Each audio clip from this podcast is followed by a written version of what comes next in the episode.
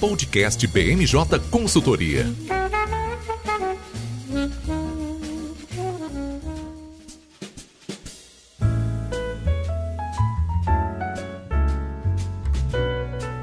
Olá pessoal, está começando agora mais uma edição do BMJ Podcast. Eu sou o Lucas Fernandes e, como sempre, nós trouxemos um time de especialistas para conversar aqui comigo hoje. Vamos participar dessa edição a nossa consultora, Fernanda César. Tudo bem, Fê? Oi, Lucas. Obrigada por me receber de volta. A gente estava com saudade já. A Fernanda estava negando vários convites para o podcast há algum tempo. Também aqui com a gente o nosso consultor Leon Rangel. Tudo bem, Leon? Oi, Lucas. Tudo bem? E fechando o time de hoje, a nossa consultora Lívia Pimentel. Tudo bem, Lívia? Tudo ótimo, Lucas. Como sempre, muito feliz em estar aqui. Ah, eu me sinto honrado aqui com essas pessoas só me elogiando. Bom, a gente tá com a pauta cheia no episódio de hoje. A gente começa falando sobre o conflito que se instalou na Praça dos Três Poderes entre o Executivo e o Judiciário. Essa disputa que já vinha se aquecendo há algum tempo foi escalada com a prisão recente do político Roberto Jefferson, inclusão do Bolsonaro no inquérito das fake news e ameaça de pedidos de impeachment contra os ministros ministros Alexandre de Moraes e Luiz Roberto Barroso. Se isso de fato acontecer, vai ser inédito na nossa história pedidos de impeachment contra ministros do STF apresentados pelo presidente da República. A gente conversa também sobre a reforma tributária, né? Um tema que a gente já tem abordado aqui algumas vezes no podcast, uma matéria muito complicada que está tendo uma dificuldade grande de avançar na Câmara dos Deputados e nessa semana que a gente grava,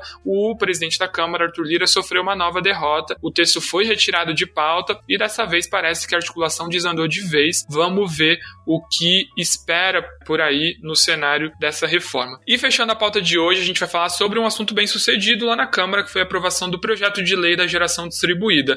Uma legislação muito importante para o setor de energia e o Leão vai contar um pouco sobre como foi o debate para a aprovação desse projeto de lei lá na Câmara, que conseguiu apoio tanto da oposição quanto do governo, enfim, um pouco dos impactos que essa lei pode trazer para a economia brasileira. A gente está gravando esse episódio na quinta-feira, dia 19 de agosto, e ele vai ao ar na sexta-feira, dia 20, em todas as plataformas de streaming.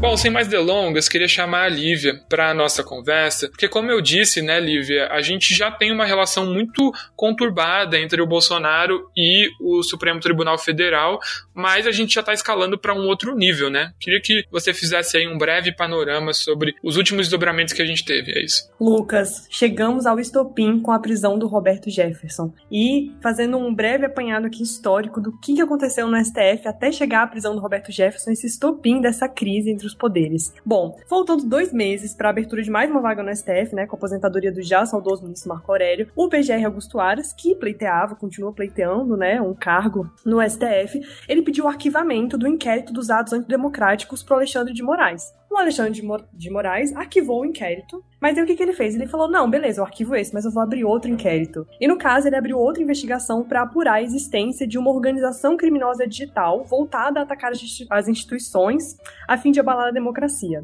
E o que, que ele fez? Ele determinou que as provas já feitas no inquérito dos atos antidemocráticos fossem compartilhadas com esse novo inquérito que ele abriu. Então acaba que o escopo ficou o mesmo. E aí a Polícia Federal, tendo acesso a essas provas, ela, entre outras provas, né, ela identificou que pessoas que acessavam as páginas que disseminavam fake news, elas estavam acessando de dentro de órgãos do governo federal. E com base nisso, ela pediu, a, a Polícia Federal, no caso, pediu para o Alexandre de Moraes a prisão preventiva do Roberto Jefferson. O Moraes pediu para a PGR se manifestar no período de 24 horas. O Augusto Aras não falou nada.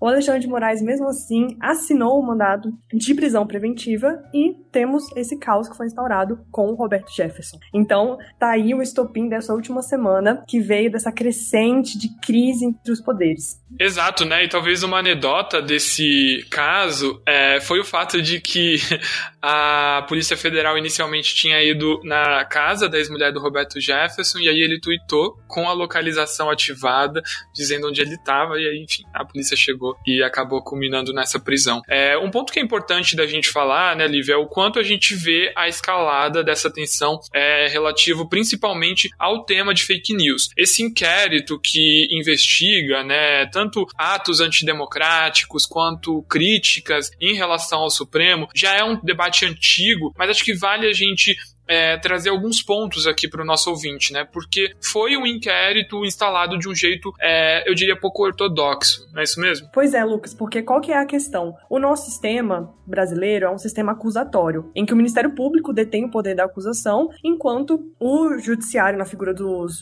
juízes, eles apenas julgam. E aí toda a questão do inquérito é o quê? Que o Alexandre de Moraes, né, a instituição do Supremo, acumulou essas duas etapas. Então, ao invés de Ministério Público fazer a acusação, a abertura do inquérito foi feita pelo ministro. E o ministro que abriu o inquérito também vai fazer o, a investigação, o julgamento, ele está acumulando essas funções. Então, essa seria a primeira crítica, desde essa época do inquérito das fake news. Agora, nesse próximo, nesse inquérito atual, em que ocorreu a prisão do Roberto Jefferson, as críticas que tem feito tem muito a ver também com a fundamentação. E tanto no aspecto formal quanto no aspecto material. Muitas pessoas criticam, dizendo que essa prisão preventiva foi uma espécie de censura censura prévia ao Roberto Jefferson. Outras pessoas dizem que não, de fato, o que ele está fazendo excede a liberdade de expressão. Ele está, de fato, atacando as instituições democráticas. Isso é expressamente vedado pela nossa Constituição. Ao mesmo tempo, do aspecto formal, a gente vê que o STF está deliberadamente passando por cima do PGR, não escutando ele. Quando o PGR tem que se manifestar, o Supremo não pede para ele se manifestar, ou então abre prazos muito curtos,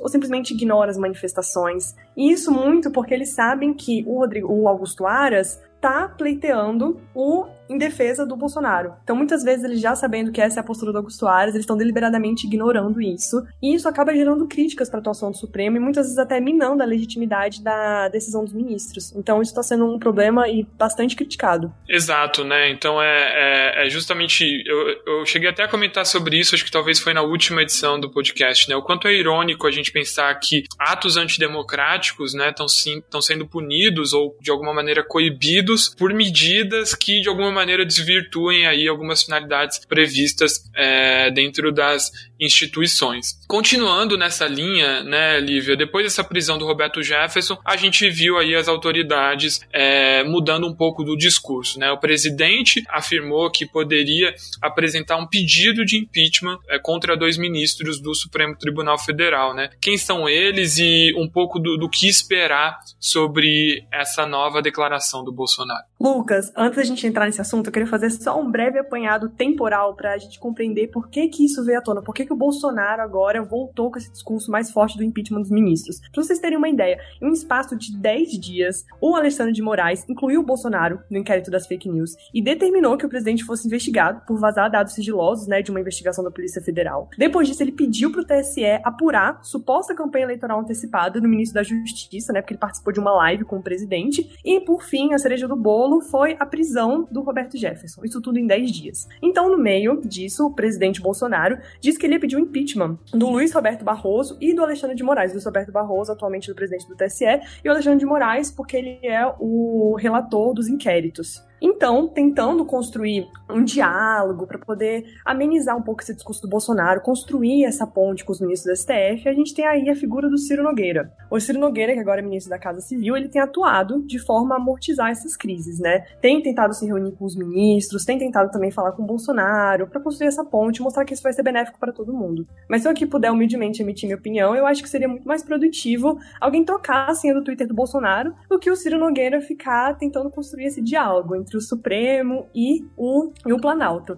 Até porque os bastidores dizem que os ministros afirmaram que eles só retomariam esse diálogo com o Planalto se o Bolsonaro fizesse um pedido público de desculpas ou se comprometesse a encerrar o ataque de uma vez por todas. Porque a gente sabe que é muito difícil que aconteça. Mas, apesar do Bolsonaro estar muito reticente e os outros ministros estarem agora bem atuantes no inquérito e não estarem muito afim de retomar esse diálogo com o Bolsonaro, já que ele não cessa esses ataques, o Fux se reuniu no dia 18 de setembro, quarta-feira dessa semana, com o Rodrigo Pacheco, presidente do Senado, para poder conversar justamente sobre essa crise. E o presidente do Senado já falou que, caso chegue algum pedido de impeachment na mão dele, ele não vai botar para frente esse pedido. Então ele já deu essa segurança para os ministros do STF depois dessa conversa que ele teve com o Fux. Então, apesar de ter muitos pedidos de impeachment, acho que recorde, né, comparado com outros, outras legislaturas, a princípio não corremos muito risco de que haja essa, esse caso inédito de um impeachment de um ministro do Supremo. Pois é, né? É um, um, governo com vários recordes. De fato, a gente já deve ter aí 120 pedidos de impeachment contra o Bolsonaro na mesa do Lira, né? Vamos ver se esse ineditismo de impeachments do ministro, de ministros do STF seria quebrado. Mas, Fê, eu queria é, te chamar para essa conversa porque, enfim, por mais que a Lívia tenha trazido aqui pra gente que um cenário de impeachment parece muito improvável, queria que você comentasse um pouco sobre qual seria o, o rito de tramitação de um impeachment de um ministro do STF, né? Que é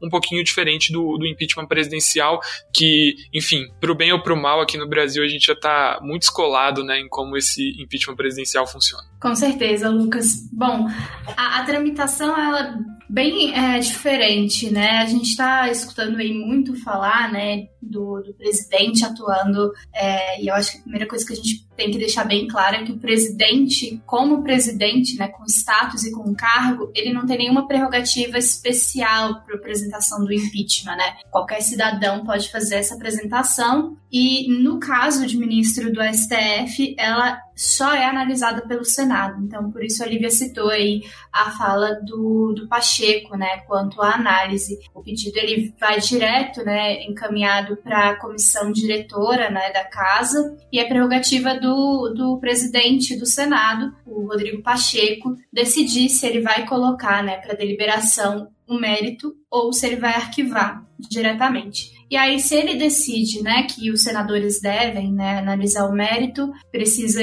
do apoio de 54 senadores para que o, o, ministro do STF seja destituído. Eu acho que vale a pena a gente ressaltar né, que Desde 2008 já foram apresentados 72, 72 pedidos de impeachment né, contra ministros do Supremo e 52 desde que o Bolsonaro entrou uh, como presidente da República. Então é um número bem expressivo, né, para a gente entender essa relação com, com o Supremo. Uh, até quando a gente vê, né, os pedidos, tem muitos deles que são coletivos, né, são para mais de um ministro, mas quando a gente faz a contagem, uh, o, o Alexandre de Moraes aí tem 26 pedidos, né? A maioria deles já foram arquivados, mas foram apresentados 26 vezes contra ele, contra o, o Dias Toffoli 17, contra o Gilmar Mendes 15. Então isso é bem representativo, né, da relação que a gente tem hoje do, do executivo e da sociedade contra esses ministros, né, e da representação que eles têm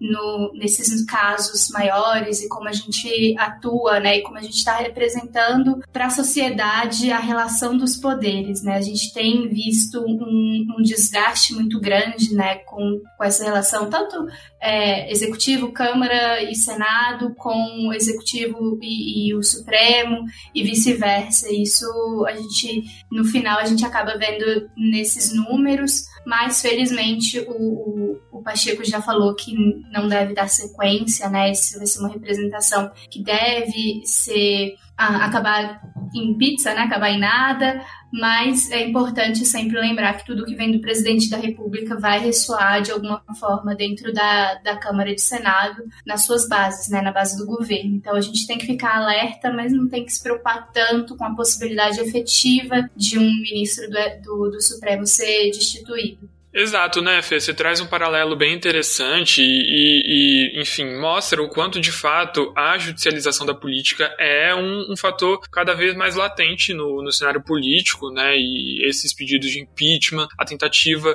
é, no início da legislatura de senadores mais próximos do presidente criar a CPI da, do Lava Toga lá no Senado também foi um indicativo muito importante. Naquele momento, Davi Alcolumbre atuou é, bastante para impedir que a CPI fosse instalada falada, né? E como você disse, os assuntos em Brasília, eles costumam acabar em pizza, mas antes disso eles passam pelo Palácio do Planalto, pelo Legislativo e acabam terminando no, no STF, né? Um exemplo é para a gente ver o, o, o, quanto o STF acaba sendo, no fim das contas, o fiel da balança, é agora sobre a, a MP do ambiente de negócios, né? Então os senadores haviam impugnado alguns trechos é, da MP, né? Depois de receberem o texto aprovado pelo plenário da Câmara. E aí, para quem não está tão familiarizado ao ao jargão legislativo, né, quando a gente diz impugnação, significa tirar da MP trechos que ou eram jabutis ou entraram lá porque, enfim, não, é, não tem pertinência temática com a medida provisória. Num caso de impugnação, os deputados não podem retomar esses trechos, né, que foram é, impugnados pelo Senado. É diferente, por exemplo, de uma emenda que suprime algum trecho. Aí sim, nesse caso, os deputados poderiam retomar. E a gente viu Lira retomando os trechos impugnados e agora o Pacheco indo até o STF, né? Então, é, de fato, é uma relação onde várias autoridades estão lavando umas as mãos das outras, né? E, e é como você trouxe, a gente tem uma chance muito grande de que isso termine em pizza. É, o que eu acho que é interessante da gente ver nesse momento, né, Lívia? A gente estava falando nos bastidores, é o quanto já existe uma sinalização de alguns ministros de que existe uma vontade de tentar arrefecer essa crise com o Palácio do Planalto, né? Mas pelo que eles estão pedindo, acho que difícil disso acontecer, né? Também acho. Esse pedido deles é bem complicado mesmo. Mas assim, se a gente fosse se ater só à postura do Fux, quando ele assumiu a presidência da corte, ele já assumiu com essa postura mais conciliatória. Então eu penso que se do lado do Planalto tivesse, o, o presidente tivesse disposto a dar um passo para trás, por mais que os ministros nos bastidores falassem desse pedido de desculpas público, eu acho que não seria necessário. Eu acho que os ministros teriam a sensibilidade de também dar um passo para trás e assim a gente ter uma espécie de trégua entre os poderes. Pois é, né, Lívia? É difícil a gente imaginar uma saída fácil para essa situação conturbada.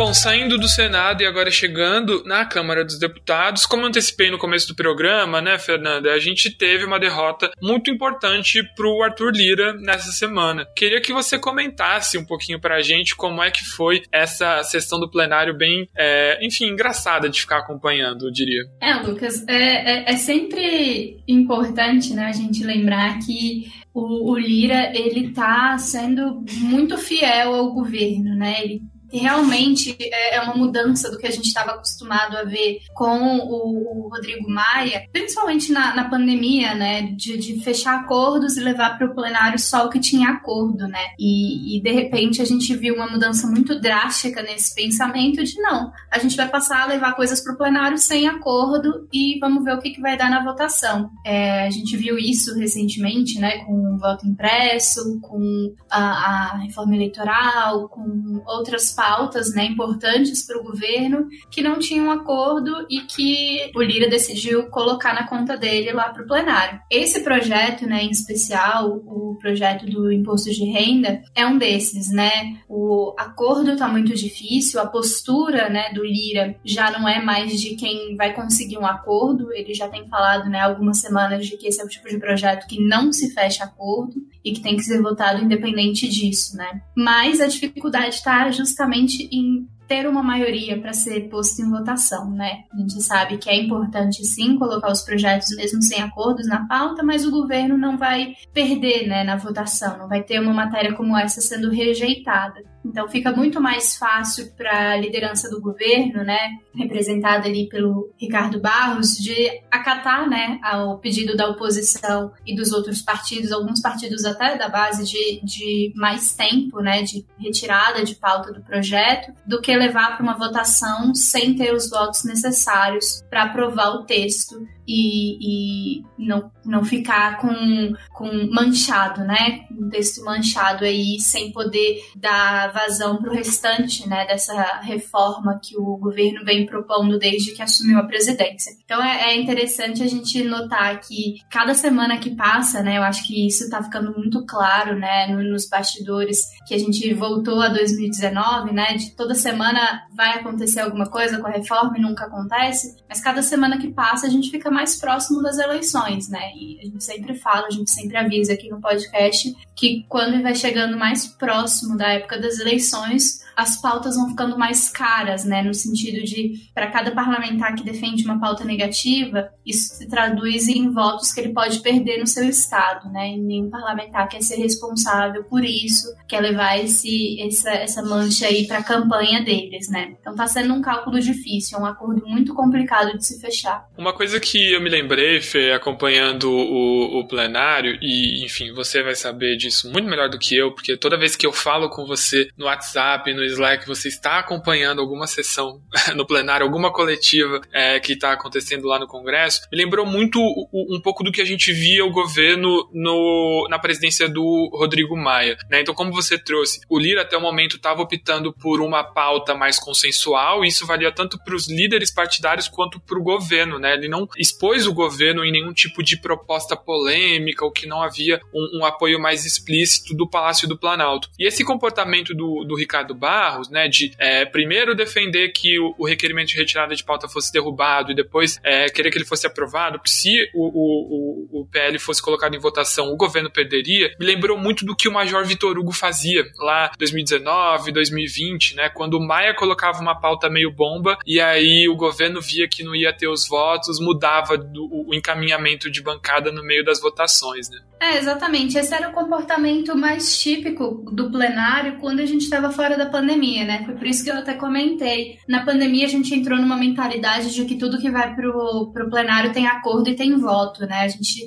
estava é, andando aí nesse quase modo automático para as pautas e agora a gente está fora, né? Mesmo com continuando, né, com o sistema de deliberação remota, com a câmara ainda um pouco fechada, mudou esse pensamento de que precisa ter é, acordo para ser posto em plenário e logo é, a gente volta, né? A gente retoma essas atitudes dentro do plenário dos líderes, né? Muitos líderes, por exemplo, depois que o Ricardo Barros mudou a orientação do governo, também mudaram suas orientações, né? Não tinha mais por que fazer é, se colocar contrário, né? A retirada de pauta, já sabendo que o governo também já tinha aberto mão. Então, eles mudaram ali, é, ficou um tempo, né? Só trocando essas, essas orientações e o Lira de novo ali é, eu achei ele essa semana um pouco mais contido do que semana passada, né? Essa semana eu acho que ele já meio que desistiu um pouquinho, né? Assim, uma partezinha dele olhou e falou, né? hoje não vai acontecer mesmo, porque semana passada ele é, é, deu uma bronca, né, no plenário, nos líderes, né, ele falou assim, olha, eu não colocaria em votação uma coisa que faz mal pros, pros meus prefeitos lá do estado, enfim, e essa semana nem tanto, então a gente já tá vendo uma mudança, né, e cada vez é, é isso que vai acontecer, né, a gente tá se aproximando aí do final dessa janela política pro projeto ser aprovado, né, depois disso fica mais difícil, e o governo precisa que esse projeto seja o primeiro a ser aprovado para outras medidas, né, virem é, na sequência, mas tudo depende aí de como eles vão conseguir ou se eles vão conseguir é, retomar alguma coisa desse texto. E Fê, na falta de uma expressão melhor, acho que dá para caracterizar o Lira naquela sessão como bolado, né? Ele estava ali com vontade de ir embora. Acho que se ele pudesse, ele largava a cadeira na mão do Marcelo Ramos, né? Depois, inclusive, da, da derrota da reforma tributária, o Lira acabou colocando em votação segundo, em segundo turno, né? A PEC da, da reforma eleitoral. Dava para ver o quanto ele já não queria estar tá mais ali no, no plenário, né? E retomando um ponto da sua fala, é, você tinha dito, né, o quanto é, se aproximando das eleições a gente vê as pautas encarecendo, né, para os parlamentares no sentido de desagradar a base política. Mas dá para falar também que essa proposta está encarecendo muito para o governo e a gente tem até número para isso, né, 6 bilhões e meio que foi o que o governo acabou prometendo para os municípios, né, e fez com que a Confederação Nacional de Municípios, que até então estava contrária à proposta, ficasse a favor. Só que vendo essa iniciativa do governo, os estados também quiseram tirar uma casquinha, né? Aí sim a, a reforma ficou impraticável e a gente já vê o Ministério da Economia praticamente abandonando essa reforma, pelo menos nos termos que foi apresentada até o momento pelo Celso Sabino, né? É possível que a gente volte aí para uma discussão do zero em relação ao texto original que havia sido apresentado. É, Lucas, é, o que mais me surpreende em toda essa negociação é que o Ministério da Economia permanece usando as mesmas táticas né, de, de articulação que eles usavam no início do governo, que eles já viram que não funciona tão bem. Então, eles não. Eles não defendem o texto, né, como governo, defender o texto, entrar no Congresso ou fazer a, né, essa parte da mídia também para defender o texto. Os aliados eles se sentem uh, deixados de lado, né? O próprio relator do projeto, o Celso Sabino, é, é uma pauta muito negativa, né? Então você ser relator dessa pauta, você está colocando o seu mandato em risco, né? Você precisa ter segurança de que o governo está do seu lado. Eu acho que muitos parlamentares estão sentindo o governo um pouco distante nesse quesito, mas exatamente pelo que você falou, o governo não tem para onde correr, né? Nesse sentido, porque se você oferece para um, você vai ter que oferecer para o outro. Não tem muito lugar para a gente andar, né? Nesse, nesse, nesse formato. A gente consegue observar também que acho que nessa semana vários líderes, né, o próprio Marcelo Ramos, você citou, já começaram a falar que vão precisar começar do zero a trabalhar no, no, acordo, porque já cederam de uma forma, já cederam de outra. A gente já viu que o Paulo Guedes abriu um espaço na agenda para receber os líderes da oposição, que são os mais contentes, né? Diga-se de passagem, com o texto atual, porque tem muita coisa contemplada dentro do texto, inclusive durante a votação da retirada de pauta. Os partidos da oposição, né? Não a, a oposição como um todo, mas alguns partidos estavam ok, né? Em continuar com a votação do projeto, porque para eles o mais importante estava sendo discutido, né, que é a tributação de lucros e dividendos, que é uma pauta antiga. Então eles estavam super bem tudo que a gente precisar tratar, a gente vai tratar com destaques depois para retirar do texto, mas eles queriam muito continuar com a votação. Então, isso é, é muito interessante, né, de entender a dinâmica de quem está contra e quem está a favor, né. Eu acho que é uma pauta muito mais cara para a indústria, para setores da economia de forma geral, do que para a oposição hoje, e, e a gente está vendo o governo ter que se reinventar na articulação, né, porque uma coisa é você ir contra a oposição, outra coisa é você ter que achar o, o acordo dentro da sua própria base, né? Exato, né? E assim, tudo isso pensando que a gente está falando de um PL, né? Não é uma PEC que o governo precisa tentar conseguir 308 votos, né? Era para ser mais fácil do que isso. E acho que um, ponto importante, né, que, que você trouxe, que eu acho que é, é, é legal a gente ficar de olho, é como que vai ser o papel do Ministério da Economia daqui para frente e se os parlamentares vão acreditar no que o Paulo Guedes vai oferecer, né? Porque a gente já vem de uma série de recuos, né? Para mencionar só um exemplo, a gente pode citar o caso da lei de orçamento orçamento anual, que foi aprovada no, lá em março desse ano pelo, pelo Congresso, e o, o presidente acabou tendo que vetar uma série de emendas que tinham sido concedidas para os relatores, né, para o relator. Então, se a gente pensa nesse cenário de recuos, é, a, a, as, as ofertas que o Paulo Guedes fizer, elas também vão entrar é, nesse jogo com, com, com, essa ótica, né, de que talvez nem tudo seja cumprido. E eu queria aproveitar que a Lívia está aqui com a gente para chamar ela para falar sobre alguns pontos polêmicos, né, Lívia, sobre essa reforma, porque como a Fernanda estava trazendo, né, a oposição estava contemplada, mas tinha muitos setores que não estão satisfeitos com essa reforma, né, a começar aí pela, CP, é, pela CNI, que é, emitiu um comunicado pela rejeição integral, né, eles anteriormente estavam até falando sobre possivelmente aprovar um ou outro trecho do PL e agora já estão falando de rejeição na íntegra desse, de, dessa fase da reforma tributária. Lucas, não tem ninguém satisfeito com essa reforma tributária. Nem o próprio Guedes, que fez o texto inicial, está satisfeito, porque agora desvirtuou né, a ideia inicial dele. A gente percebe os setores empresariais não estão satisfeitos. No caso da CNI, do setor da indústria como um todo, eles preferem uma reforma tributária ampla, defendem a PEC 110, que propõe aquela alíquota, duas alíquotas, enfim,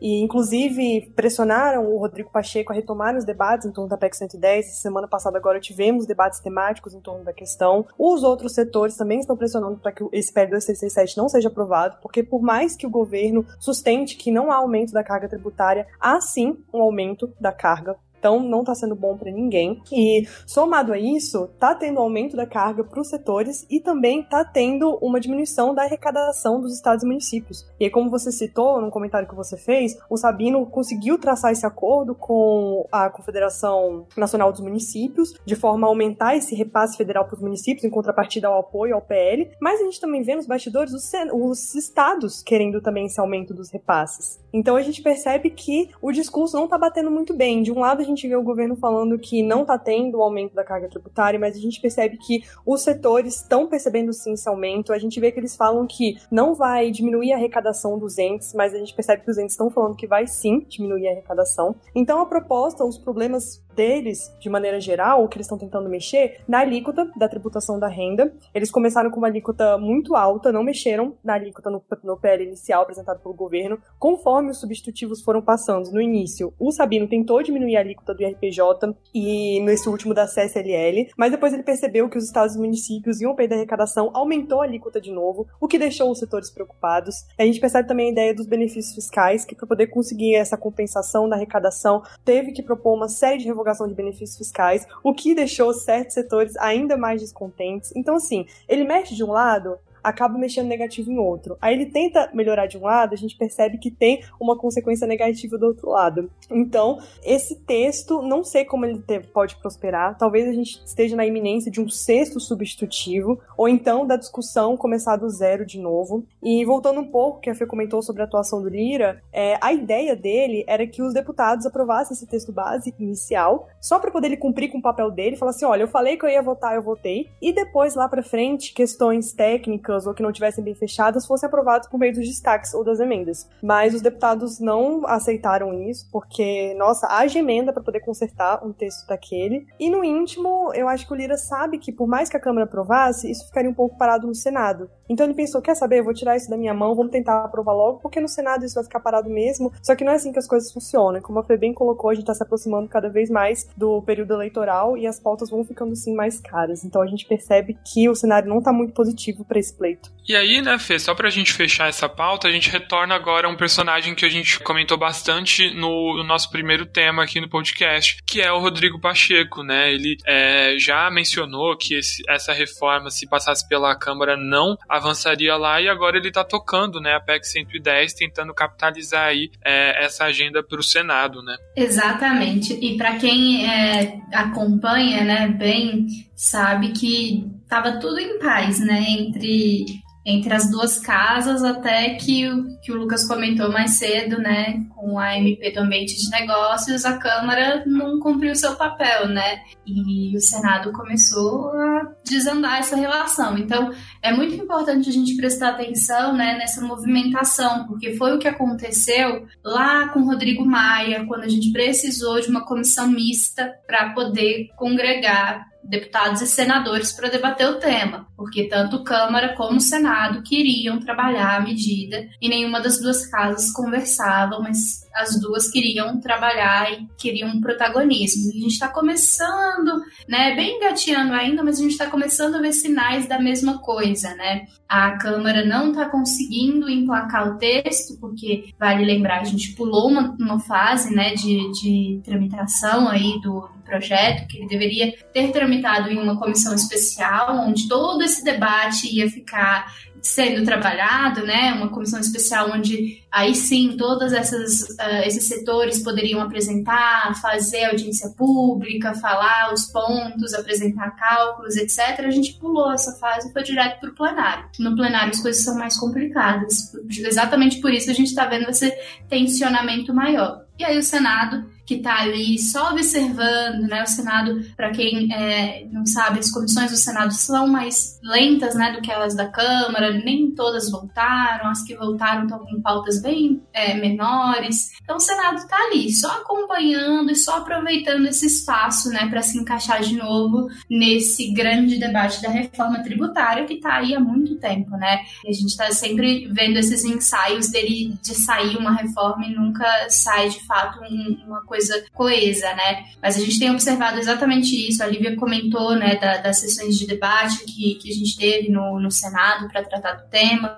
O, o, Roberto Rocha, que é o relator da PEC 110 no Senado, tem acompanhado as discussões. Ele foi junto ao relator do PL 3887 há algum tempo atrás conversar junto com o Paulo Guedes para falar né, de como combinar os textos, né, como fluir, né, uma reforma que de fato seja coesa e, e ele está trabalhando, né, um tema que não sai do gabinete dele com o aval agora do Pacheco, né, de querer trabalhar esse tema e querer trazer para o Senado. Então a gente tem que ficar atento a toda essa movimentação para ver o que de fato a Câmara vai fazer, como eles vão conseguir sair desse infinito turbilhão de semana que vem a gente volta esse projeto, né. Então eles vão precisar ou desistir do projeto, né, abrir mão disso, ou eles vão aprovar alguma coisa que realmente não vai fazer sentido para o Senado. Exato, né? E é interessante a gente ver como as cartas estão sendo embaralhadas, né? Então, o Rodrigo Pacheco, que a gente sempre mencionava, né, não tem um poder de engajamento dos senadores tão forte quanto do Lira, tá se cacifando bastante. É, vale destacar que enquanto as reformas que tramitam na Câmara estão sofrendo pedradas de todos os lados, essa é, reforma da PEC 110, pelo contrário, né, tem recebido cada vez mais declarações de setores a favor da medida e, em paralelo a isso, né, a gente não pode dissociar esse comportamento do Pacheco com a campanha eleitoral. Ele tem se posicionado cada vez mais como um presidenciável,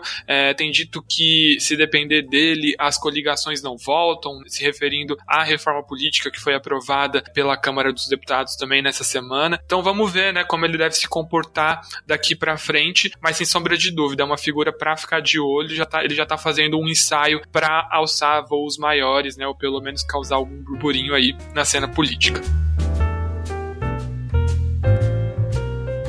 Bom, e aproveitando que a gente está falando né, sobre essa questão da reforma tributária no Senado, o Lira perdendo força na Câmara, acho que faz todo sentido a gente chamar o Leão para essa conversa. Isso porque, Leão, como eu disse, né, como eu comentei no começo do episódio, é, a gente te trouxe aqui para falar sobre o projeto de lei da geração distribuída, um, um projeto muito importante para o setor energético. E se a gente viu o Lira patinando com a reforma tributária, aqui essa é uma votação que dá gosto de ver, né? Quase unânime, um fato fato raríssimo no Congresso. É, Lucas, é, é, foi, um, foi uma votação que surpreendeu até a gente que estava trabalhando diretamente na articulação desse projeto, né? 476 votos favoráveis, 3 é, votos contrários e bom, o presidente não vota. Então, basicamente, os 480 se manifestaram a favor do projeto. Agora, esse foi um consenso que eu acho interessante a gente linkar com essa questão que vocês estavam comentando do, do Lira perdendo força. Porque só para a gente fazer uma retrospectiva, né, esse, o marco legal da geração distribuída, a primeira vez em que ele entrou como possibilidade de ser votado foi lá em fevereiro desse ano. Então, veja bem, né, um projeto que tinha entrado, porque o Lira disse que ia votar em fevereiro, ser votado dia 18 de agosto,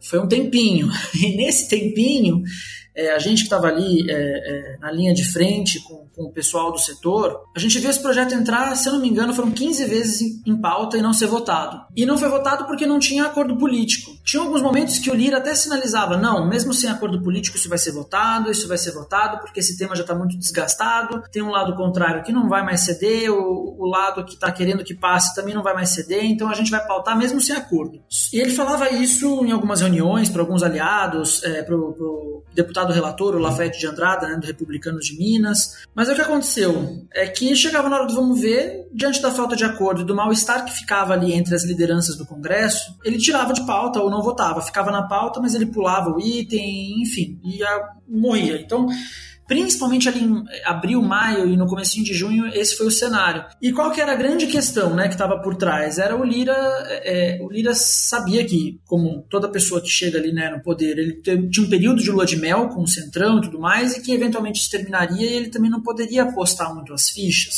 é, em, em, temas é, que não eram bem os prioritários dele, e perder capital político por conta disso tão cedo. Então, é, no final das contas, o que a gente ouvia ali dos bastidores era: bom, gente, ele, tá, ele vai tentar ver se consegue um consenso, essa falta de consenso não está muito leve, tem, tem muita gente brigando, e ele não quer separar o Centrão agora, porque ano que vem é ano de eleição, então muito provavelmente o Centrão não fica unido até outubro do ano que vem, né, 2022. E foi isso. E no final das contas, essa era uma leitura é, é, ali dos bastidores correta, né? Que a gente viu que ele teve que usar muito o cartucho dele e está perdendo um pouco de força por conta disso, por causa das pautas que a gente aqui de voto impresso, o imposto de renda que está custando bastante caro. Então esse é o momento em que é o primeiro grande teste, né, Lucas, do, do, da, da, da, liderança política dele do Centrão. E aí a geração distribuída nesse sentido ficou nesse meio de campo aí, mas foi, nesse sentido, um, um, consenso que foi um pouco forçado. Durante o recesso, governo, associações é, é, do setor elétrico e deputados, eles se reuniram, chegaram, e a ANEL também, a Agência Nacional de Energia Elétrica, se reuniram, chegaram num texto de consenso e que permitiu essa vitória,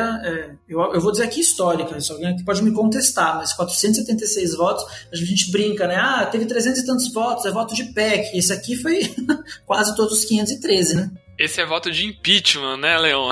Vitória histórica e, e, esmagadora. E é como você trouxe, né? É, esse tempinho, né, entre fevereiro e agosto foi um tempão para quem estava articulando, né? Quem estava correndo atrás é, das lideranças partidárias, montando um texto mais consensual e, enfim, esse, essa votação expressiva é resultado disso, né? Queria que você comentasse um pouco em relação ao texto original e ao que foi aprovado, o que, que a gente teve de mais problema, de mais resistência é, junto ao Centrão.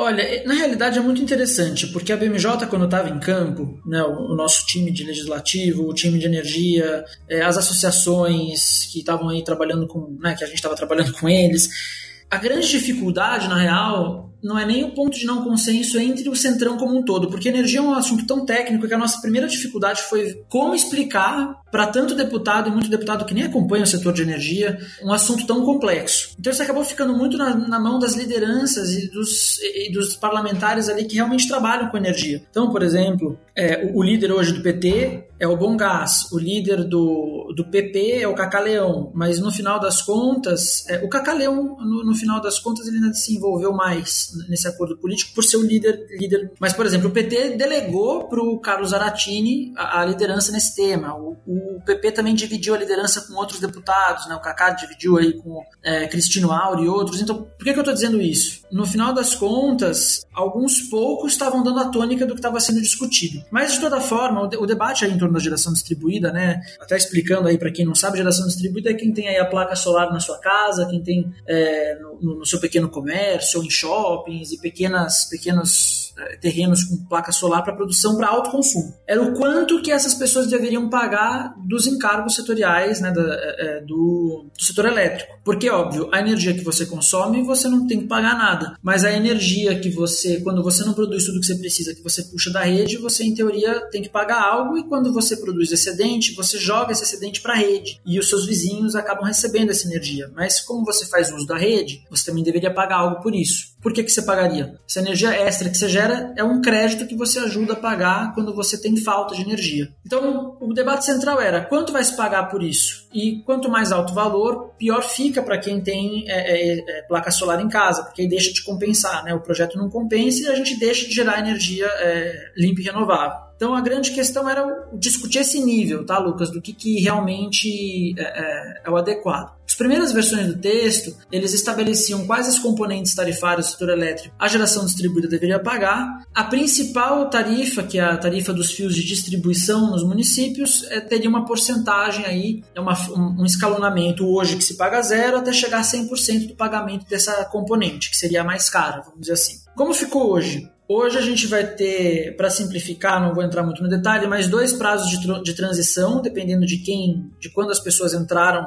com os seus projetos de GD, com a instalação na sua casa. E depois desse prazo de transição, em que você chega ao pagamento aí de 27% dos encargos do setor elétrico, a grosso modo, a gente vai ter o chamado acerto de contas, tá? E o acerto de contas é uma coisa que a gente vai poder discutir aqui no podcast no futuro. O que, que é? Vamos calcular quais são os custos que a geração distribuída traz para o sistema elétrico e vão subtrair os benefícios. E aí o que sobrar vai ser o imposto é, a ser pago por quem tem geração distribuída ou vamos dizer que supere a restituição. Então essa é a grande diferença, porque no começo discutia-se muito qual era a porcentagem do imposto adequada, ponto. É, e aí o pessoal falou, não, mas tem que levar muito mais coisa em consideração entre custos e benefícios, e aí o acordo não fechava porque não fazia, não, não se tinha uma ideia de como seria esse acerto de contas. E foi isso que foi negociado durante o recesso parlamentar em julho e permitiu essa votação agora. Tá? Então de próximos passos, na realidade, além do Senado, a gente vai ter que ver também como vai ficar a regulação infralegal desse cálculo. Tá, que vai acontecer 18 meses após, tem que estar pronto 18 meses após a aprovação da lei e vai ser implementado de fato oito anos após a aprovação da lei. Exato, né? A gente às vezes está tão acostumado com o processo legislativo que pensa que a batalha por uma política pública termina quando as duas casas concordam em um texto, né? Mas tem a fase de sanção e veto, depois regulação. Isso se a gente no meio do caminho não tiver judicialização, né? Um caminho até uma política pública efetiva, ainda mais num setor tão regulado quanto de energia, é altamente complexo. Antes de, de continuar no assunto assunto, eu só queria fazer um parênteses aqui e mostrar o quanto a gente tem uma pessoa que de fato não tá fazendo trocadilhos aqui, veio com seriedade no podcast, porque ele falou que o bom gás não é bom de discutir energia e não mencionou que ele não é tão bom de gás, né? Eu não podia deixar isso passar batido aqui, porque, pô, é, seria, seria uma grande perda para todos os tiozões que acompanham esse podcast. Mas a, aproveitando, né, Leon, sobre o, os impactos positivos que essa medida pode trazer para o Brasil quando ela for aprovada, é, acho que vale falar um pouco sobre o, o quanto a gente está, é, nesse momento especificamente, né, com o contexto de crise hídrica, tendo a necessidade de repensar a matriz energética brasileira, é, sobretudo no Brasil, que é um, um, dos países com maior incidência solar do mundo, né? Então, pensar que esse tipo de energia estava sendo mal aproveitado por conta de um gargalo regulatório é, é muito triste, né? Bastante, bastante. Isso é uma grande preocupação, porque hoje, por exemplo, já é, vamos pegar Itaipu. Hoje já tem placa solar no teto das casas aqui no Brasil equivalente ao Itaipu. Né? A gente está, se não chegou exatamente no número, estamos bem próximo. Então, e, e a, a, geração solar de energia uma, é, não é só aquelas grandes usinas que as pessoas veem como se fosse um grande fazendão. Né? Não, tem toda uma, uma parte do mercado, que em alguns lugares, inclusive, é a parte maioritária, majoritária, que justamente é a geração distribuída. Agora, é, a geração distribuída é uma das batalhas que a gente está conseguindo levantar para frente. Né? Ainda assim, a, a, questão da diversificação com renováveis da matriz elétrica brasileira enfrenta sérios problemas e que estão bastante evidenciados pela crise hídrica. Né? Bom, Leon, e como a gente já tinha comentado, né, agora a próxima fase é o Senado. É, a gente teve uma votação muito expressiva na Câmara, como foi muito bem pontuado, né, e com isso é, eu queria ouvir um pouco de você de quais são as expectativas, né, talvez aí o período de incubação não seja tão grande quanto a gente teve na Câmara, mas enfim, a gente sabe que de uma casa para outra o cenário muda bastante. Então queria ver a sua leitura de como que a gente deve esperar aí das próximas movimentações. É, Lucas, agora fica uma, uma incógnita, né? Foi uma votação muito expressiva, então tem, a gente tende a enxergar que vai chegar de uma maneira mais fácil para o Senado, porque antes, até quando a gente falava com os senadores, a, eles já manifestavam aquele certo desconforto por conta do impasse que se vivia na Câmara. O tema estava muito polêmico. day. Hoje, com esse acordo entre todas as partes, tanto o setor privado, o governo, a agência reguladora e os próprios deputados, o assunto já chegou mais redondo. O acordo que existe hoje é para que o Senado ratifique o que foi feito pela Câmara e siga para a sanção no formato que ele se encontra. Mas todo esse acordo que foi feito, esse acordo não foi feito envolvendo senadores ainda. Né? Então, a grande questão que fica para o momento é: primeiro, isso vai ter uma certa prioridade na gestão do Pacheco agora, nesses próximos, nessas próximas semanas, ou ele vai segurar isso mais tempo? Né? Essa, essa questão ainda não está muito perceptível. Pela votação, a gente imagina que ele pode acelerar o processo porque é um tema fácil, mas a gente ainda vai precisar ver como isso se desenrola. Tem também todo o trabalho de convencimento dos senadores de que o acordo que foi costurado realmente né, é, é, é interessante, vale a pena.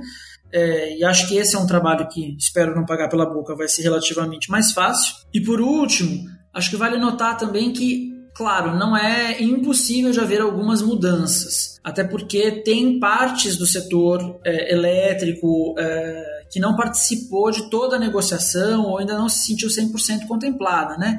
Existem alguns pontos de ajuste, de ajuste que podem ser feitos no Senado e eventualmente até entrarem num acordo aí que foi costurado na Câmara, governo e ANEL e associações. É, seriam pontos mais tranquilos, tá, Lucas? Acho que boa parte do, da grande polêmica foi vencida na Câmara. Então, por hora, o Senado tende a ser mais tranquilo. Mas na gestão do Pacheco, repito, a gente ainda não sabe como vai ser o time. Pois é, né? A gente vê aí o Brasil é, sendo muito pressionado internacionalmente, né? Vale destacar também que essa é uma agenda que pode ser muito positiva, até talvez um ponto para o governo brasileiro conseguir apresentar na COP26 que vai acontecer no final do segundo semestre, né? A gente vê ali uma série de senadores se movimentando para talvez forçar o governo a, a reeditar algumas NDCs, de, é, de, alguma maneira propor medidas mais ambiciosas e quem sabe aí essa proposta também não, não entre como agenda positiva, né? E acho que só para destacar aqui, falando é, um pouco nesse bate-papo, pode até parecer que é fácil, que a discussão foi técnica, né? Mas a gente viu muito,